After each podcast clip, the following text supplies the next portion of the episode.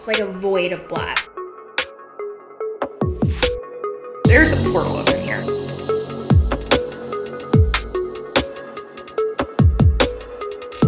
Let's talk about some spooky shit.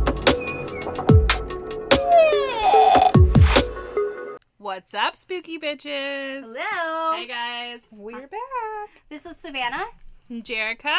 and Birdie. Hi, hi, hi. How you doing? So, guys, um, real quick, I just want to talk about a subject that I'm very passionate about. Um, so I'm going to go on a little bit of a rant Yeah. slash PSA. In Austin, um, one of the, I guess, most loved hobbies that people like to do during the summer is float the river. You know what I'm going to talk about, don't you? I'm still fuming. I'm still so mad. Okay, I'll show you in a second. So let me just say, if you're gonna float the river, it's it, you may be an amateur, but the last thing you should do is tie yourself up Oh to my God, I 20 knew it. fucking people. I think at most it's you know you can have two like inner tubes connected, or Even maybe like an could be inner tube dangerous. and a cooler. But when you have ropes wrapped around everybody, And not to mention alcohol's involved. alcohol's involved, and sharp rocks. Hmm. The the only things you should be tied to is if you have a child under 13 tied to you, which don't bring a child to float the river. No, My God. Who can't Or like if you have the cooler, the cooler. Tied Cooler's to important, right? that's fine. So, uh, Birdie and I and a friend of ours went floating the river this last weekend, and everything was fine and dandy and great until you know you sit in your little tubes, you drink your alcohol, you chill in the sun. burn. Yeah, you you burn, you jump out every now and then, you cool down, and you get back in. And then as soon as you get to the rapids, I think people who have floated the river know, like, hey, it's cool. You can separate. You each go over the rapids, and then you can just meet back up down there. It's not like you're gonna forever lose that person, right? It's not that intense of a rapid, but there's just a lot of sharp rocks, and there's a lot of navigating to do.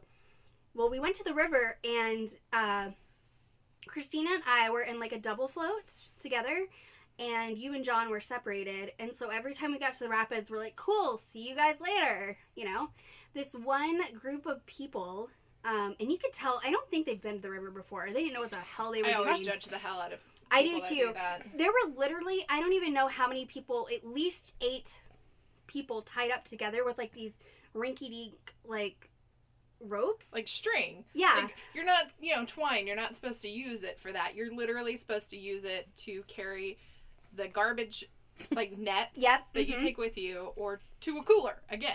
Right. And so Was it like the thin? Yeah. Yeah, it the was oh thin thin, and so- already we're already like approaching these kind of like sharp jagged rocks and it's already hard for me and christina to navigate anyways because we're in a double tube and they're tiny. yeah and she she didn't really want to get out of the tube which was fine i was fine with jumping out of the tube and kind of navigating us around those sharp rocks but at one point there was this group in front of us that were all tied together so they were piling up like people behind them couldn't pass them because they were blocking every Of course they were. way so Christine and i are trying to navigate and we uh, fall into this one part of the rapids that gets us hooked on this really sharp rock and I can't get around it because there's literally people surrounding it. So the only way I can think of us to like get is like literally just get out and pick up the raft and kind of put it over on the other side of the rock. So as I get out to do that, I lift it up and this inner tube comes up over my head and knocks me down. And it's a group of people tied together.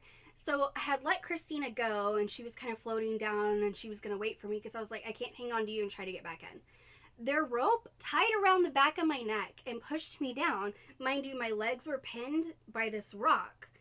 And they kept like going over me. Like they were literally like, oh, let's just go over her with the inner tubes. I would have flipped the And they fuck. kept, yes, Yep, flip them. I Yep. will literally was like pinned down. Yep. Start And they just kept, Absolutely. their bodies were just going over me. And I was literally like, stop, stop. And I saw this one girl, like, we locked eyes.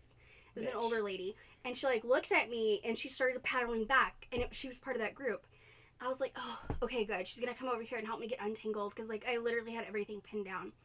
And the sharp rock was sticking into my leg. So I couldn't go over it. I couldn't, I couldn't go sideways or anything. She comes back. And I'm like, hallelujah. And she continues to grab the inner tube and pull it over me. And I was like, Oh, she would have got it. She would have got the business. She would have got a right hook and, And, like a left literally hook. my my entire body at this point was like almost under like I was like this. And this guy at the very end, the guy in the little raptor inner tube saw me, he's like, Oh, hey, do you need help? And I was like, That would be great. And he runs over there and he like has to untangle me and then they float away. I was so pissed the rest of the time. Yeah. And look at this bruise. I mean, it's not that bad now, but like Damn. that was bruise. part of it. That's. I'm from now on bringing a knife to the river. I would have literally just just, gonna start, popped. Well, I'm, I'm gonna start cutting people's ropes, and then if they start running me over, I'm gonna pop them. Yep. Oh, yep. Good Swim, idea. bitches. Good idea. Yeah. Good luck making it down the river with a popped inner tube, bitch. I would have been so mad.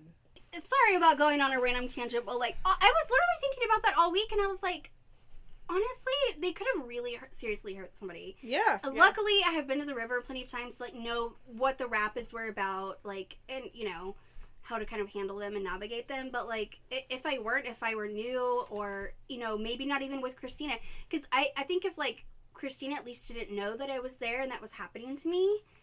Who even knows? But people get drunk on there and people act a fool. So, Yep. Yeah. PSA: if you're gonna come to Austin and float the river, great, wonderful. Don't tie your tubes Don't up. tie your tubes. That's so together. dumb. That's to me like the fastest way. Because if one tube flips, then two, everybody flips. I mean, and honestly, Well, a most places, like on the river, like most inlets, they have people like you know down the river, but they also cut people. Like they'll cut them. Like no, you can't have more than three. I think it's like two or three. Mm-hmm. Yeah. because it's whatever like the width is to get through, and it's like nope, and they'll literally just cut. Like won't even ask. Nope, nope. Yep. Just like It's dangerous. It really is. knife. And like, I mean, with as crowded as it was that weekend, and I mean, it, it's Dawn's fish camp, so like they have little shotgun island. Like you can meet up with your friends later. There's Yeah. areas that are shallow enough to where it's just well, fine. and again, like we we did that the whole time, and it was fine. We were never separated more than like three minutes. exactly. We always found each other. well, that's the whole purpose. Is like it's not a stationary activity. It's literally Right. like mobile. Like Yeah. So, anyways, that's the story of how I almost died in the river this weekend. So, speaking of water, we have some stories for you today involving specifically like the ocean, right? They're more ocean stories. um, there's Mine's just water. Water, Yeah, just, just water. water. Okay, Yeah. cool. Mhm.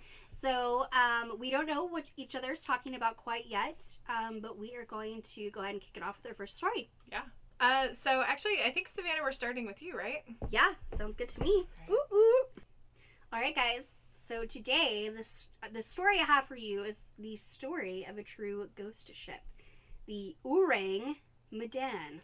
So my sources are YouTube channel Beyond Science, episode Deadliest Ghost Ship, the Orang Medan, and then Skeptoid.com. So we're gonna start off uh, by talking about what time period this happened. This was around June 1940. Um, it could possibly be 1947 to 1948, but Dutch ship freighter SS Orang Medan was cruising along the Dutch East Indies in the Straits of Malacca waters. Don't know where that is, but you know, sure. um, oh, and also one thing to mention is the ship is also known as the Death Ship or the original Ooh. Ghost Ship. Yes. Um, it sent out this distress signal. Okay, this is a quote. All officers, including the captain, are dead, lying in the chart room and bridge, possibly whole crew dead. So after this distress signal went out, uh, there were several other signals that came out that were a series of unintelligible Morse code sequences that nobody could Who I think I've heard of this. Mm-hmm. And then last, uh, after all those Morse code signals went out, uh, the very last transmission signal that came out literally was just the statement, I die. Uh huh. Mhm. Oh God. Creepy, right? So these signals were picked up by the British and the Dutch uh, listening posts around the Sumatra and Malaysia area. It took some time to determine where the signal was actually originating from, so of course it was going to take time for them to find the nearest ship to go and help. Once they determined the location, as I had mentioned earlier, they signaled the ship Silver Star, which was an American ship. And they were the first ones to reach the Orang Medan. When they got there, the the ship, the Silver Star, began calling out, trying to see if there was anybody on the ship, and there was absolutely no life seen above deck, which was odd for a ship like that because there's always people Right. up on the it's deck. big. Yeah. It's Mhm. moving. And they said it was just oddly very quiet, and for such like a large, like metallic, like industrial like ship, you would think you'd be hearing like machine noises Yeah. or you know hear steam or like people moving in and around and about, and it was just like sitting on the water and silent. And to me, that just really kind of So there wasn't even out. any semen on board. I had to look at her face. I was like, "Is this supposed to make an, a I semen was joke?" waiting. She just stared at me for a really long time. Uh, no, no semen, no semen. No, it's a very protected ship. So, no signs of life above the deck, and like I said, it was a very eerie silence. So let's talk about the rescue mission. So the ship itself, from the outside, looked completely undamaged, but also completely abandoned. So the rescue team from the Silver Star boarded the ship and immediately found crew members in completely horrific and unexplainable conditions. The entire crew was completely dead. They were just piles of corpses dispersed about the ship, and many of those corpses still were manned at their posts. Oh shit! So like it hit them suddenly. Like it was an instantaneous kind of death. Yeah. Like didn't even have time to react. Uh, no, thank you. Yeah, that gives me anxiety. So, like I said, they were still found like manned at their posts, almost like in an instantaneous death. The weird thing too was that they were found completely uninjured. Like there were no wounds that could be seen on the outside, like no blood or Like a curse. yeah, exactly. hmm The crew also, what was also really chilling about this was they were actually found like laying on their back, almost all of them, which Hmm. was an odd kind of like position to be in. Yeah. Because usually if something's attacking you, you know, you kind of you drop to your stomach because you want to protect your face, you want to protect your core. unless something is attacking you that you can't see. Right.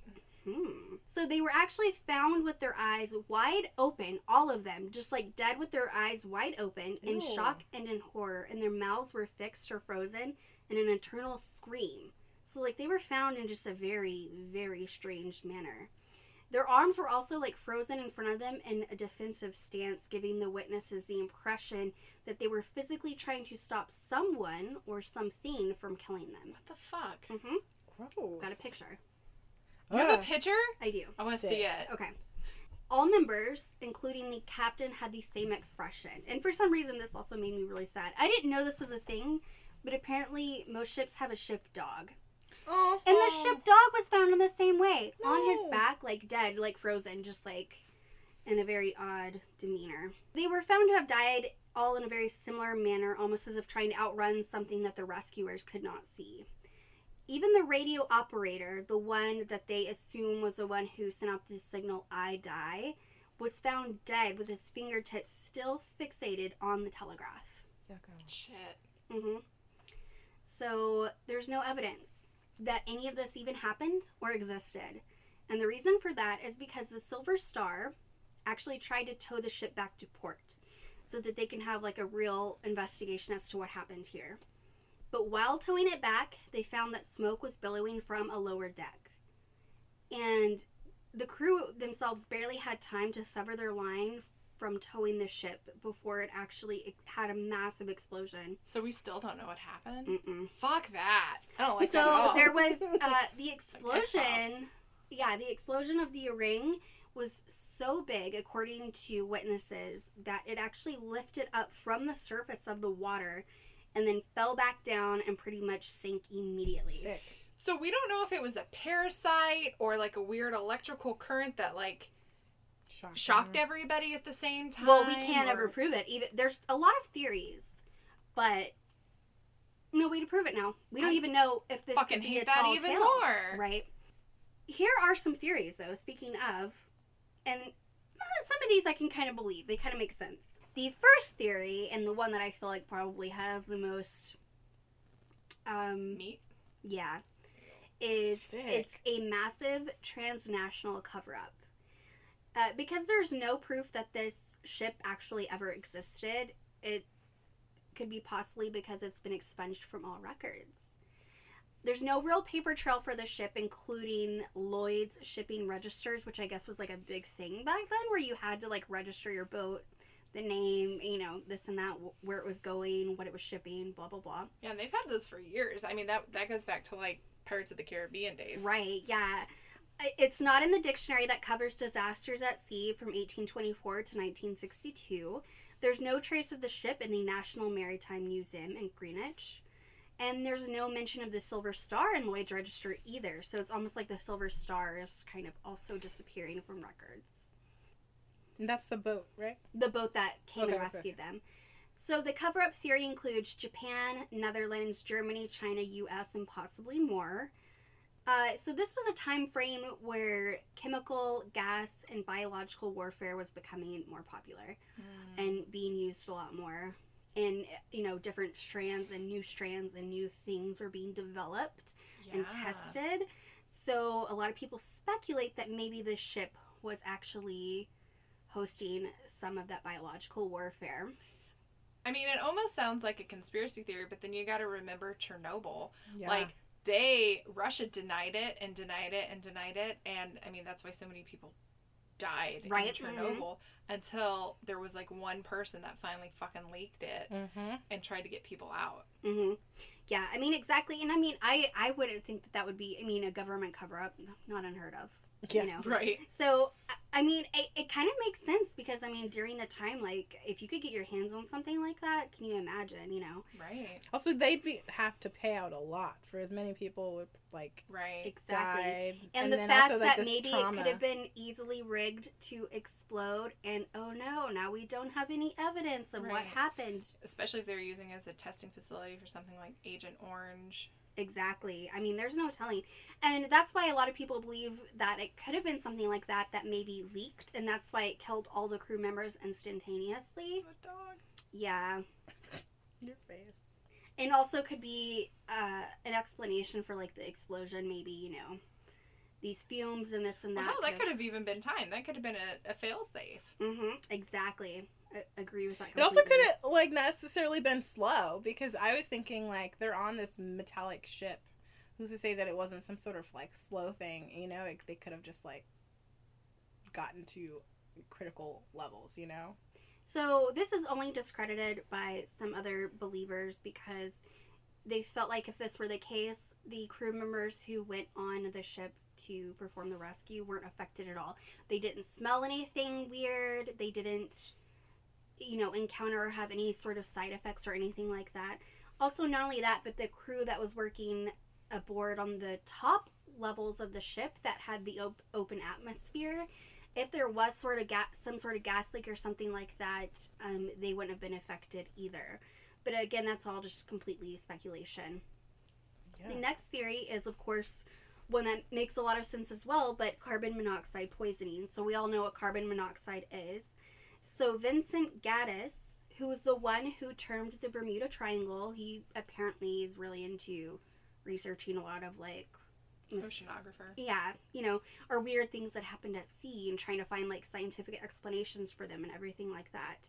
His theory was that burning fuel from a malfunctioning boiler system could potentially produce carbon monoxide.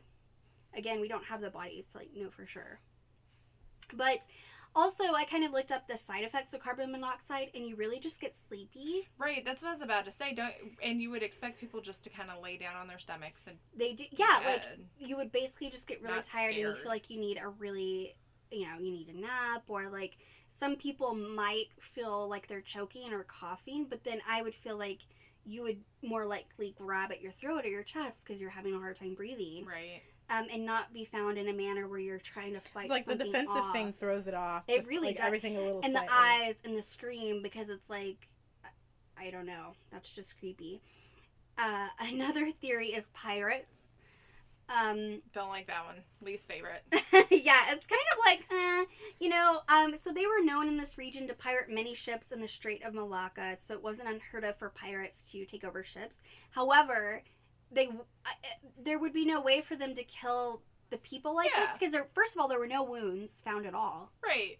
Unless they had like a pirate wizard Yeah, which they they don't that I know of. that I know of either. Um, would be would be a cool costume for Halloween. Gotta say though, pirate wizard. Wait, just like Gandalf. Yeah, merged with Jack Sparrow. Cool. Um, but uh, and also own. when pirates take over, they usually, if they do kill any crew members, they're gonna throw them overboard. They don't want the dead bodies hanging out, and then they're gonna hang out on the ship and then take whatever is on well, the I ship was about with to ask, them. was anything stolen? no, See, Mm, Not that they know of.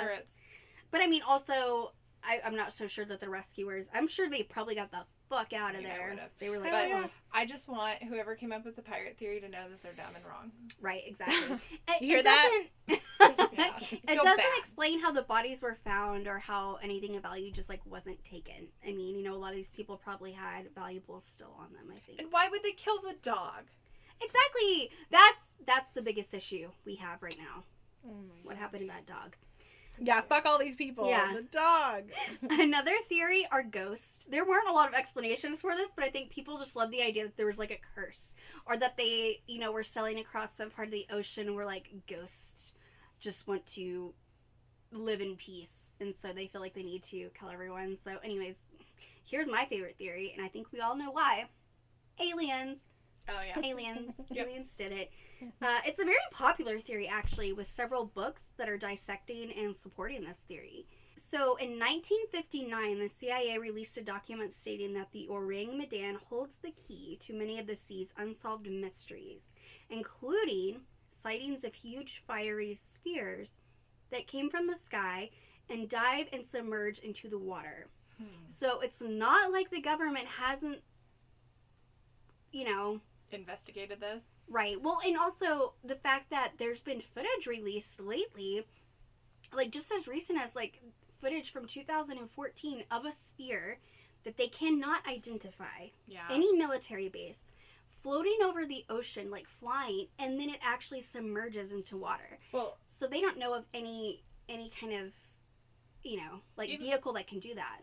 even I mean things that we do have scientific explanations for, like um, Saint Elmo's, uh, excuse me, Saint Saint Elmo's fire.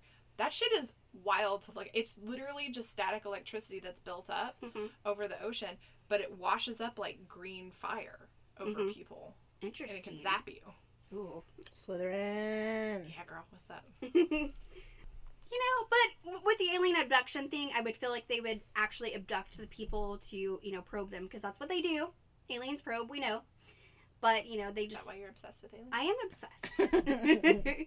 so, anyways, uh, that for right now, we'll never know. All the evidence is gone. We're not even sure if the ship really existed, if it's all folklore. I believe it existed, and I think it's probably some type of cover up. Yeah. So, that is the story of the ghost ship, the Orang Medan. Oh, okay. Finger guns. What's up, Birdie? What you got going on over there? Okay, so today I wanted to talk about the curse of La Llorona, or the Weeping Woman. Ooh. Yes! I almost did this one, so I'm so glad. Really? I actually didn't even know this one had anything. To, I don't know much about it. I didn't know it had anything. Oh, to do it's with water. terrifying. Mm. Well, get ready. Okay. Is your butt ready? Okay, it's ready. My butt is ready. How are your vibes? Are they good? My vibes are real good. Also, look. Oh, there's a little plant. Her Isn't coffee it cup says good adorable? vibes. That's why I asked. Okay. It. La Llorona is described as a ghost or a demon of a drowned woman. She appears in a long white, flowing gown with long black hair and a white veil covering her face. Her tale is told all over Mexico, Latin America, and the Southwest, including Texas. Yep. Uh, many variations of her story can be found all over these places, but the most prevalent is the one I'm about to tell you. So, Maria was a strikingly beautiful but poor indigenous woman, and she fell in love with a very rich and powerful conquistador. They married and had two children, but Maria's husband was very controlling and obsessed with the idea that Maria was sleeping with the men in the village. Being a strong Catholic, Maria denied the affairs and continually pledged her love to her husband. One night she followed her husband and discovered that he was the one having an affair. Which Of course. of course, and I'm gonna just put this out there. If you're in a relationship and someone keeps accusing you of cheating and you're not, and just cheating over and over and over again, guess what, guys? That's a guilty conscience, like Yeah, it is. through. For sure. So that is a red flag. So, um, on the night that she discovered that her husband was having an affair, she went into a blind rage.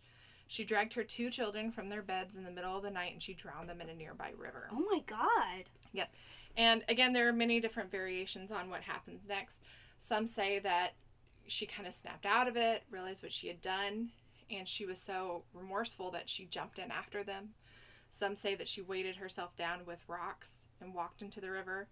And then some say that she paced up and down the riverbed until she I've literally heard wasted away. the version that I've always heard is that she was like um cheating on her husband and then it was discovered and it was leaked in her village and so she like had shame and so no one wanted her because she was an adulteress which is again like a sin and so she took her children into the river with her drowned her children and then again like just basically like let the ocean take her Yeah, and there's many different variations. I also read one where um, she was accused of witchcraft. So the village drowned her child, and then she only had one child in this, and she was a single woman.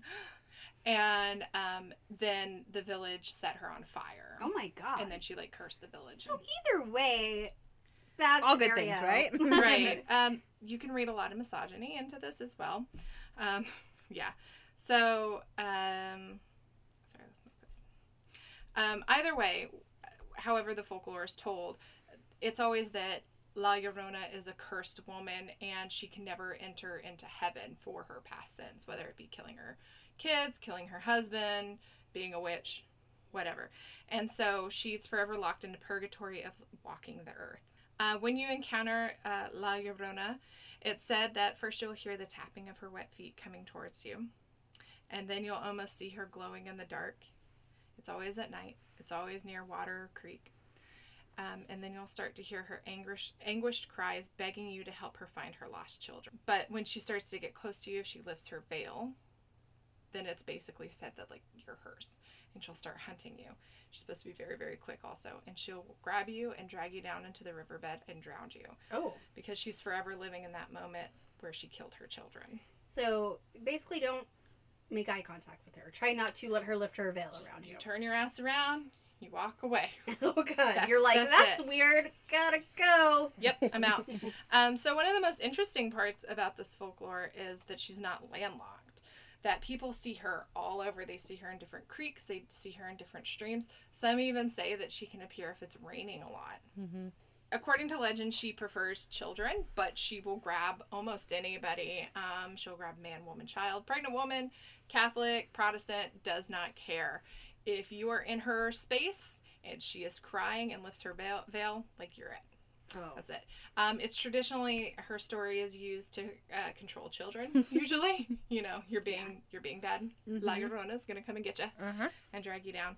Um, but she's her story's told everywhere. To me, her story is very similar, almost to Bloody Mary, it is. Yeah. Yeah. in that she's less of, I would say, a ghost and more of almost a banshee. Like she Yeah. screams, you have to kind of want to see her. She has a portal that she goes through. well through. then there's like triggers right like, like i was talking about how like you hear the wet feet and there's there's like little precursors that like right. hunt and you you kind of have to stay there. Like if you hear the wet feet, you walk away. You're kind of okay, right? But if you kind of investigate it more, right? She's hunting exactly Yeah. that. If you go towards the waterbed, like there are all these like, you better stop here. You better stop here. But if you keep going, that's when she gets you. Similar to me, like Bloody Mary, right? Like you have to say her name three times in the mirror. What happens if you stop at two? Nothing. You go home Right. right? Almost every Hispanic family that I know has a story about somebody meeting La Llorona. Like, you know, someone's grandma, someone's aunt. My family even has one. Uh, my brother Matt went camping with his friend David, and there is a creek in between San Antonio and Seguin, and it's called the Woman Hollering Creek Ooh.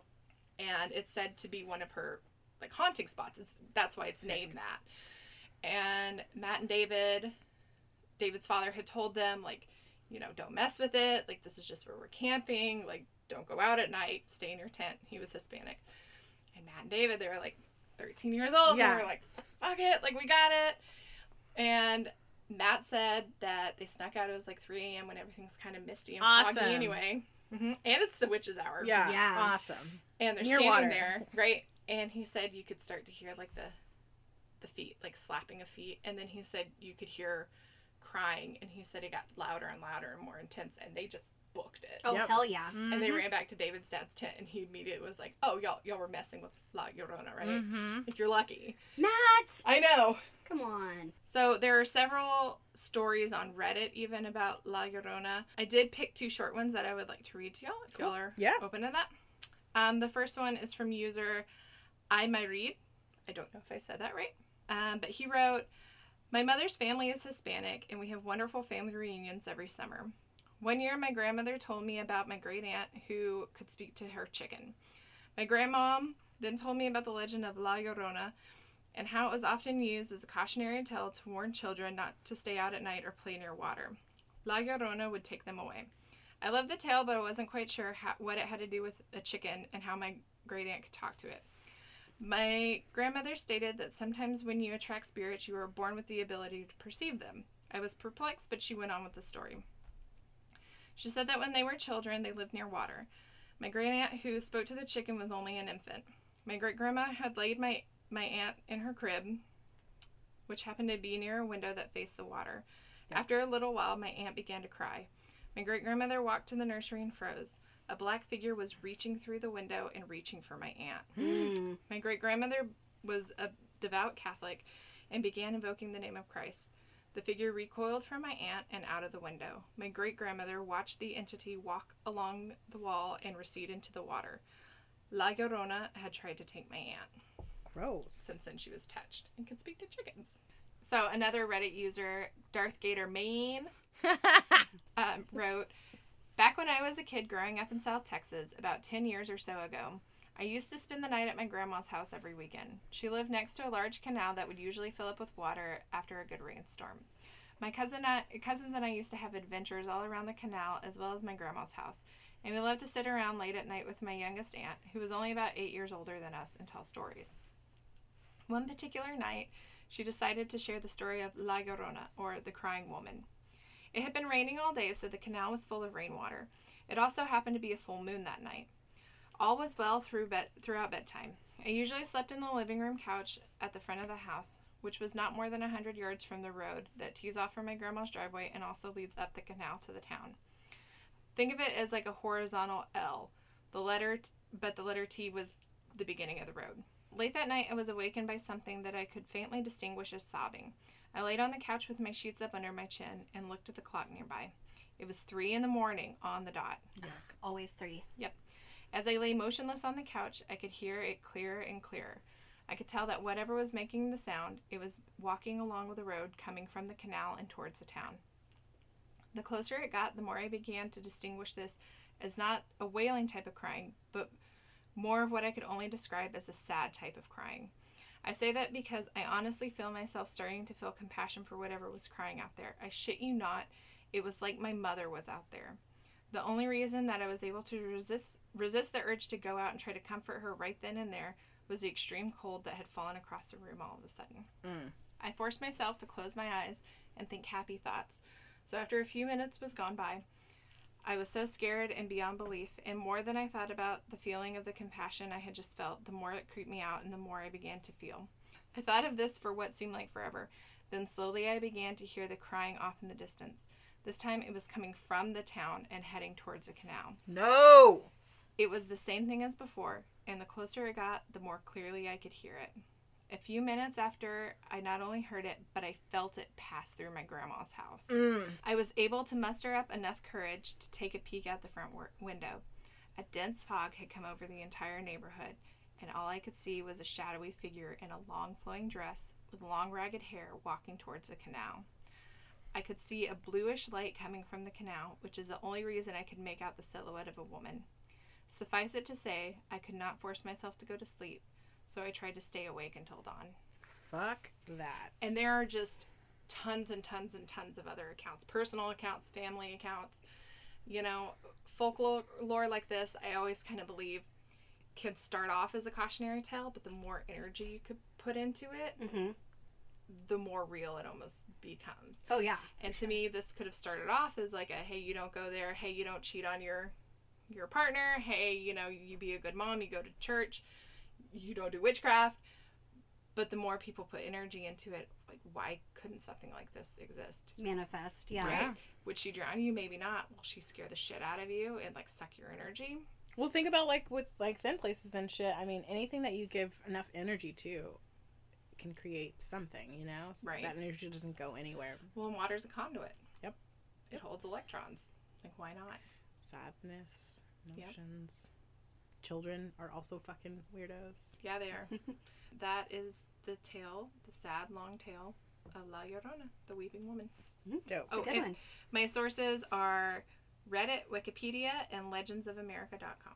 So, Jerica, what you got for us?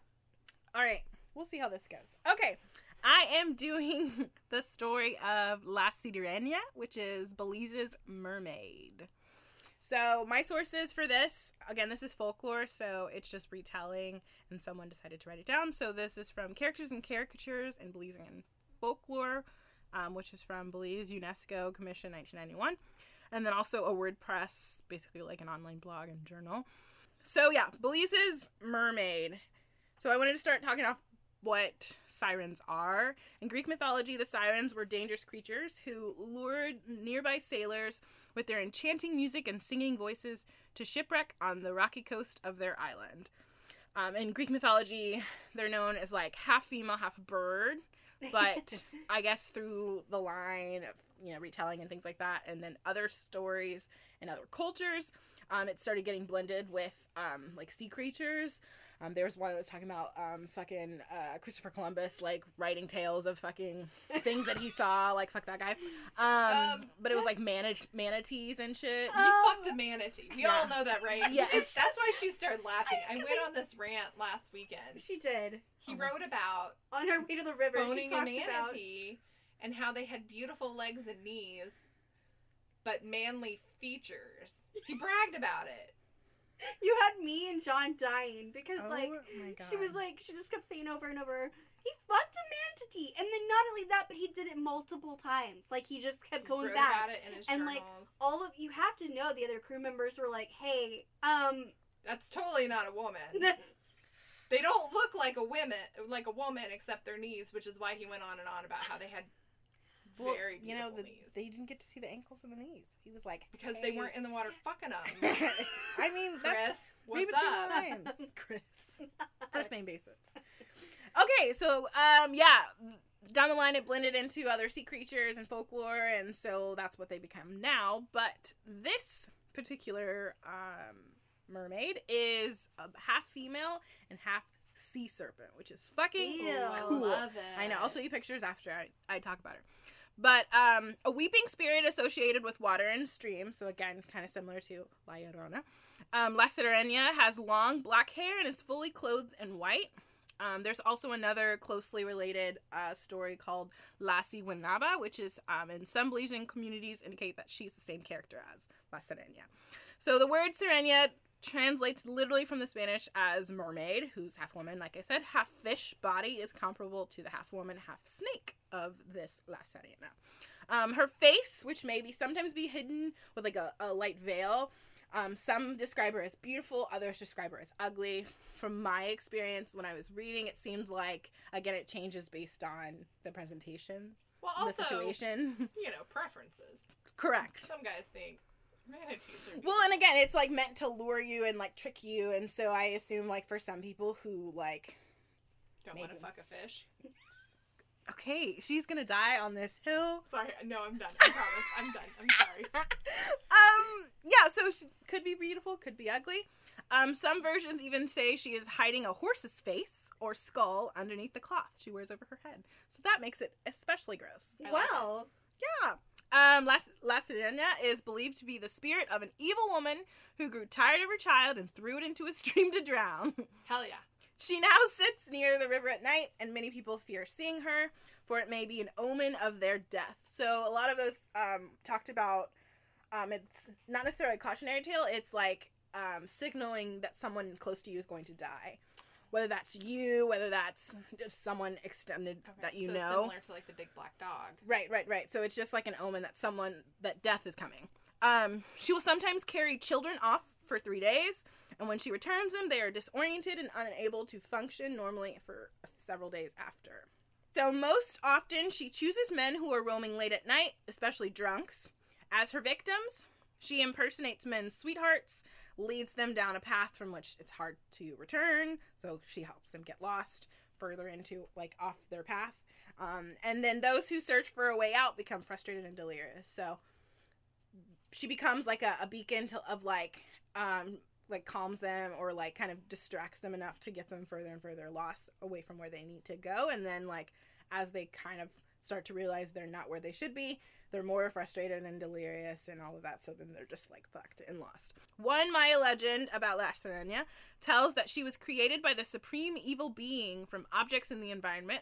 So this story goes when um, he was ready to put hair on her. His eyes rested on a nearby tree, and he used the branches to form her hair. Um, and as he's like building her from nature, and then a, a young villager had been drinking with his friends all day and was returning home on horseback um, through like a forested area.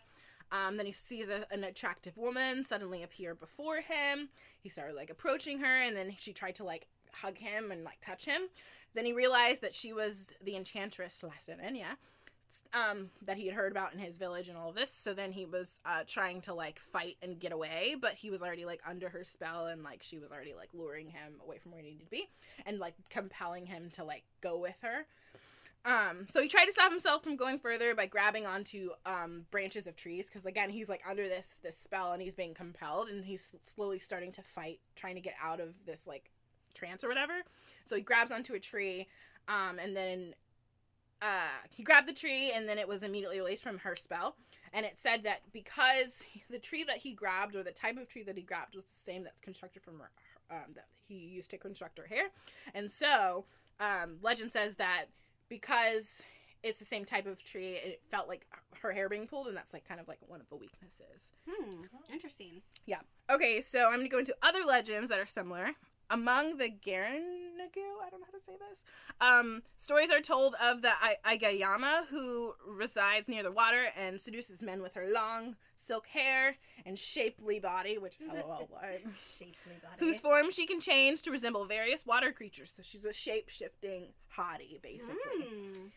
Um, Agayuma's victims are plagued by dreams of her, and only a special item given to them by a medicine man will keep the dreams away. So basically, um, again, it's kind of that similar situation where it's like um, a beacon and it's kind of like a calling card for signaling that something's coming for you or something.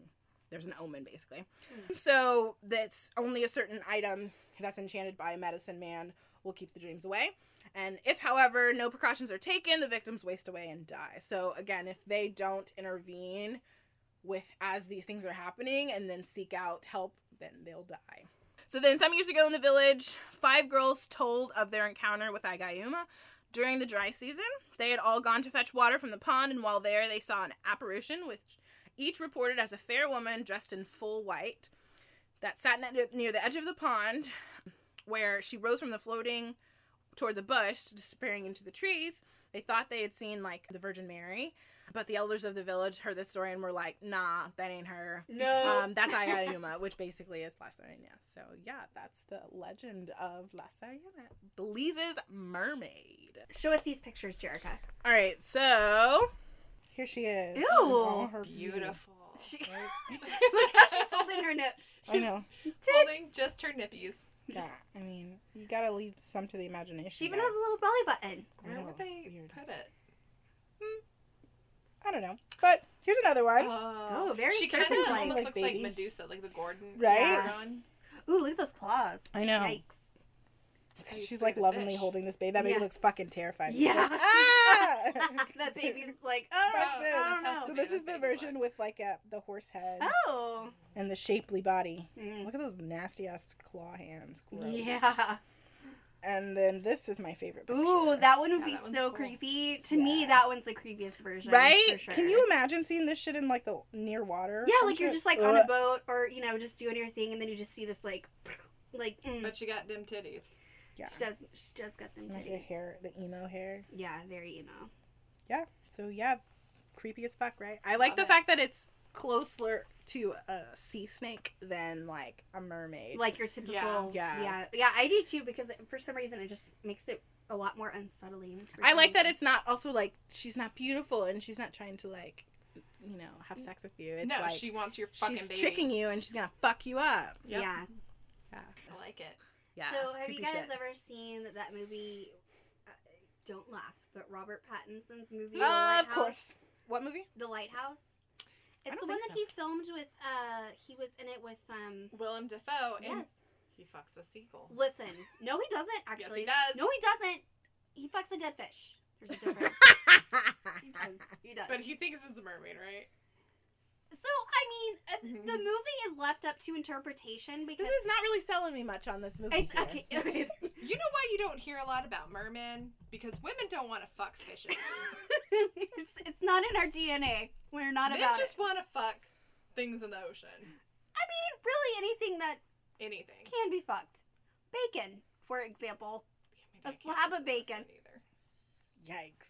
But no, okay. So his his film, The Lighthouse. It's I made Michael watch it with me when I was pregnant. So he was like, "What is happening?" Michael was really into it. Yeah, it was. He was very, very, very much into it. But anyways, what reminds me is because like you know the movie's left to a lot of interpretation. So it's either that this guy is like on an island and he's very isolated for several, several, several months, so he could just be going crazy, or there's a scene with a siren, and so it could be believed that he's you know like under the spell of a siren this whole time. Um, he masturbates a lot in that movie. Like angrily, right? And like looks at Willem Dafoe. No. That's, that's all I've heard about this. Okay, I've never seen it. I'm not. I'm not diehard Robin Pattinson. I don't understand why people like his face so much. She's It's like a piece of paper. Well, okay. just all flat. to be fair, I, I wasn't ever really that coming from me. attracted to him ever until I saw Tenet. I thought you were gonna say Twilight. No. Okay. Anyways. So for our palate cleanser today, we're just going to talk about um, maybe some stories that we remember that have to do with water. So either it was something like a memory from our childhood, or a funny story, or a sweet story, or whatever the hell. So uh, I guess I'll kick it off. There's really only two small memories I have with water from when I was very very little. The very first one was I almost drowned at that water park that used to be in Lubbock, Texas. I don't know if you remember that, but it was like a big deal that Lubbock, Texas got this water park. And I was very, very, very young. And my mom took me and my brothers and his friends to the water park. And I somehow like eluded my mom and got off into this one part. And I fell into like some deeper water. And I specifically remember like being kind of turned around upside down because there were so many people and I couldn't figure out where the surface was because the bottom of the thing also kind of looked like the sky. And so here I am, like, ah, like I think I was probably like five or something. Yeah. And this guy out of nowhere comes and he grabs me from the back of my swimsuit because I had like one of those one pieces on Yeah. and just like pulls me up like this and like stands me up and then just looks at me and then walks away. And I was literally like, I remember being like, oh my god, I That don't think he knew. Yeah. He saved my life. Like this overweight, like white, hairy dad. I think he knew, Misconnection. but he also didn't want to get yelled at for touching someone's child. Yeah, he was probably like, bloop. Fair. Um, so that's one memory, and after that, I just remember being like very like paranoid. I was like, oh, gotta always know where the surface is. The second one was one of my first times ever going to the beach, and it was in Corpus Christi, and I'm walking on the beach, and I see like these little jellies, like these jellyfish that have washed up on the shore, and I'm like going around. I've never seen one before, and I was like, oh hell yeah, what? And I'm over there like poking it with sticks and stuff, and then I keep walking along the shore and I just see more and more and more and more and more. There's just like tons of them. So I'm like, oh, they're dying. Let me save them. So I go and I get a cup from our cooler and I scoop up a bunch of them. Because I'm like, I'm going to go put you back in the ocean and save you. And I go walk out into the water, into the waves, because I'm an idiot. And I like toss them into the wave like this. And then the wave comes back over me, and all those bitches stung me all over my entire body. And then I that's when I realized that I'm a dumb bitch. So Aw. that's uh, Fun. water. Water. Nice. I've had plenty of great water stories. I like today, I like so. the jellyfish. That's Yeah. horrifying slightly. Jerica, what's yours? So mine also involves the beach. I am from a coastal town, and my family went to the beach. And it, as you know me in the, my adult life, I don't really nature very much.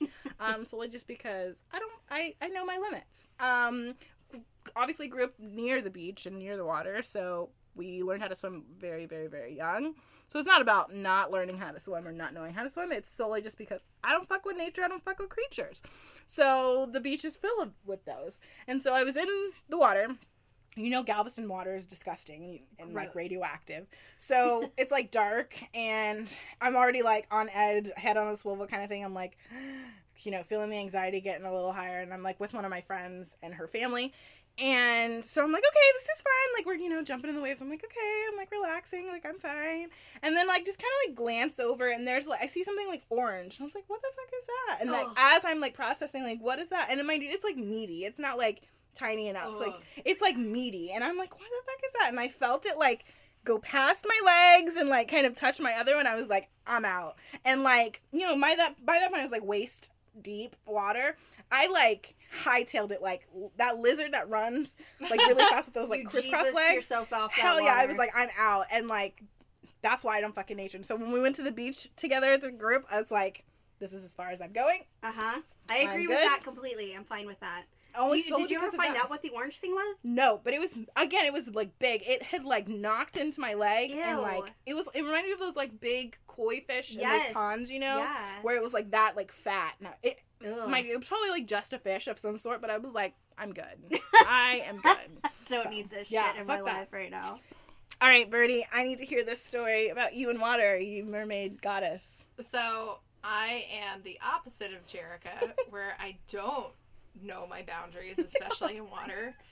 Um, anyone that has ever gone to a beach or river or pool with me when I'm drunk will attest to that, especially because I'm immediately like, let's get in there. You Let's love the this." water. You love it. Um, I've been that way since birth. Um, Savannah and I are cousins. Many people might. Oh, God damn it! You're really making me tell a story. Yep, I'm excited. It's our origin story. It is. Okay. So the first time I met little tiny Savannah um, was at a family reunion. And I was maybe four and a half. Um, Are you older? I'm, Yeah. I'm older. Okay. By like a year. Yeah. Um, I I was young enough to still be wearing diapers, but I was old enough to where I was really good at swimming. Like my dad was one of those people that just like threw me in the pool and I was Yeah. like swimming like a little fish. But um, they didn't have swim diapers back then, so my mom was just like, "You're good. Like here's your swimsuit." I was like, "Cool." And Savannah and I, Savannah was also in the pool. She had like little floaties on. We were pretending to be mermaids and like swimming around and giggling, and we're having all this fun. And I remember we were playing um, like Orca, you know, where one kid like holds onto the back of the other and you Oh, go yeah. up and down in the water. We are doing that, and I kept telling her like, "I have to get out. Like I have to go to the bathroom. I have to go to the bathroom." And Savannah was like, "No, just a couple more minutes." You know Like, me, I'm a pusher." it." Yeah, yeah. you are. Again, we've been who we've been since we were tiny. So I was like, okay, I can hold it. I can hold it. It wasn't number one. I had to poo real bad, and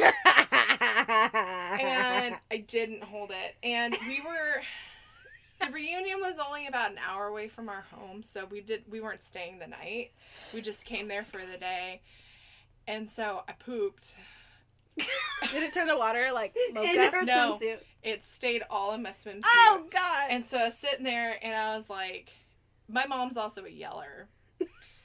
So Kathy? No way. yeah, so I was like, ah, fuck. Like, how do I do this to where she doesn't notice? So I try to like sneak out of the water, and my mom's like, "What are you doing?" And I stood up and I started running, and like my swimsuit was like hanging down and like hitting me, and my mom's running after me, and she was like, "God damn it!" And it's just like, "Ah!" and I'm running and I'm running in circles, and then I remember standing These in like the my at bathroom at my aunt rented a hotel room and she was like my mom's like cleaning my bathing suit and she's like, you're too old for this horse shit what are you doing and that is the very first memory i have of savannah Sorry. Wow, I have no I love rebuttal. I love it. What, what did you do when Birdie was running out of the water with I literally don't remember this until she little was butt telling buddy? me about it. don't say that and but now I like vaguely remember it because I also remember it was like this little tiny like circular pool that we would get It had a into and bridge do a, over. yeah yes and we would make the little whirlpool thing too Oh, Yeah. fun. where you'd run in a circle. So uh, pff, who knows? I got out and probably went and took a nap. Oh, my Not gosh. bothered. not bothered at all Not Like, bothered. just made that girl shit herself Yeah, She's like like, on my "Nah, merry way. I'm exhausted. Screaming Time for a nap. her. Yeah. Time for a nap and some McDonald's Thanks, chicken guys. nuggets. oh wow. Wow. So, that was anyway. fun. Yeah, I good episode, guys. nuggets. I like it. We want to do more episodes involving the ocean or water, just because there's just so many subjects to cover. Yeah. So I really hope you enjoyed this episode today. Tell us your embarrassing water story. Yeah. Yeah, tell us about the time you shit yourself in front of your entire family. Okay, so you can follow us. We have an Instagram and a TikTok. Uh, they're both under the same handle. I'm especially trying to build our TikTok. I'm also open to ideas if anybody wants to send them to me. Or if you tag us, we'll stitch you. Hundred Yes. percent. So uh, we're starting to grow our following, especially on Instagram, and that is Violet underscore delights underscore pod on both. Especially want to do a shout out right now. There's a podcast that follows us that we interact with a lot called Spooky Show, Ooh, okay. and it's a girl. She's like early 20s and it's just her and her boyfriend she talks about things that she likes and it's actually a really awesome podcast i've been listening to it lately Awesome. Dope. Shout out. Yeah. Well, that's all we got for you today. Thanks for joining us. Talk to you later. Bye. Bye. You